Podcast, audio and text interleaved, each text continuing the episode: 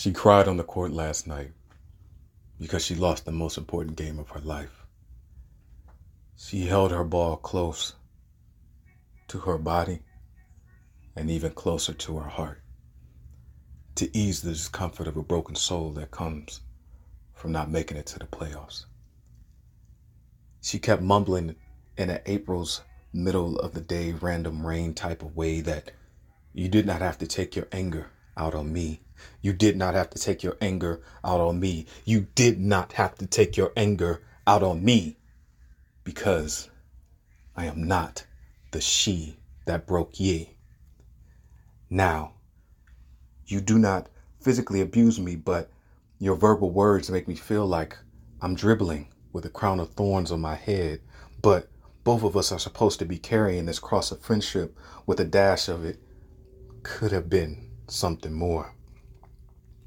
Your emotional withdrawals keep me gasping for air, even when I'm resting on the bench. That type of gasping that cannot be quenched with that random type of rain that drops on my head in the middle of Florida's April, maybe sunshiny kind of day.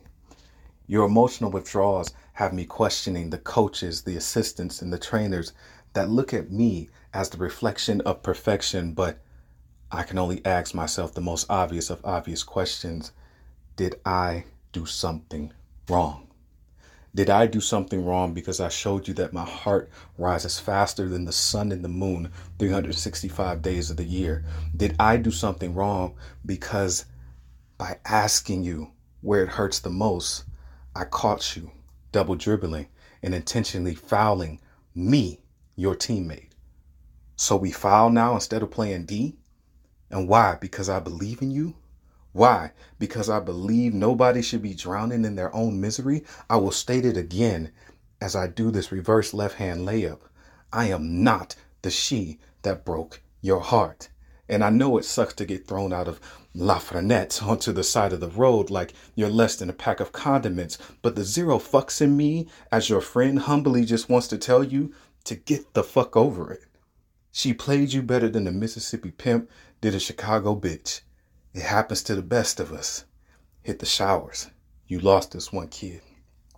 But your loss can be your found if you just open up your eyes and see me. So, if this is what it takes to get you back into the game, out of the house and eating something other than Takis, then D up, Poppy, because we really about to play this game of love and basketball. But I'm warning you that I have a mean jump shot and rarely do I ever miss. But since I am so kind, here are some of my best coaching tips to help you stop shooting these bricks. You got to play the game with love and passion, no matter if you win or lose. You got to follow through with your heart, just like you do with your wrist. Keep shooting until you hear nothing but swish. You got to recognize when a three point shot to win the championship is on the line right then in that moment. You got to shoot with your legs, follow through with your wrists, and hit nothing but net. So all you hear is swish. That's how you get over a heartbreak. That's how you pull your star player off the bench. That's how you win the championship on the court of emotion because I'm not the woman who hurt you. I'm just the woman who loves you. Seductions and revolutions.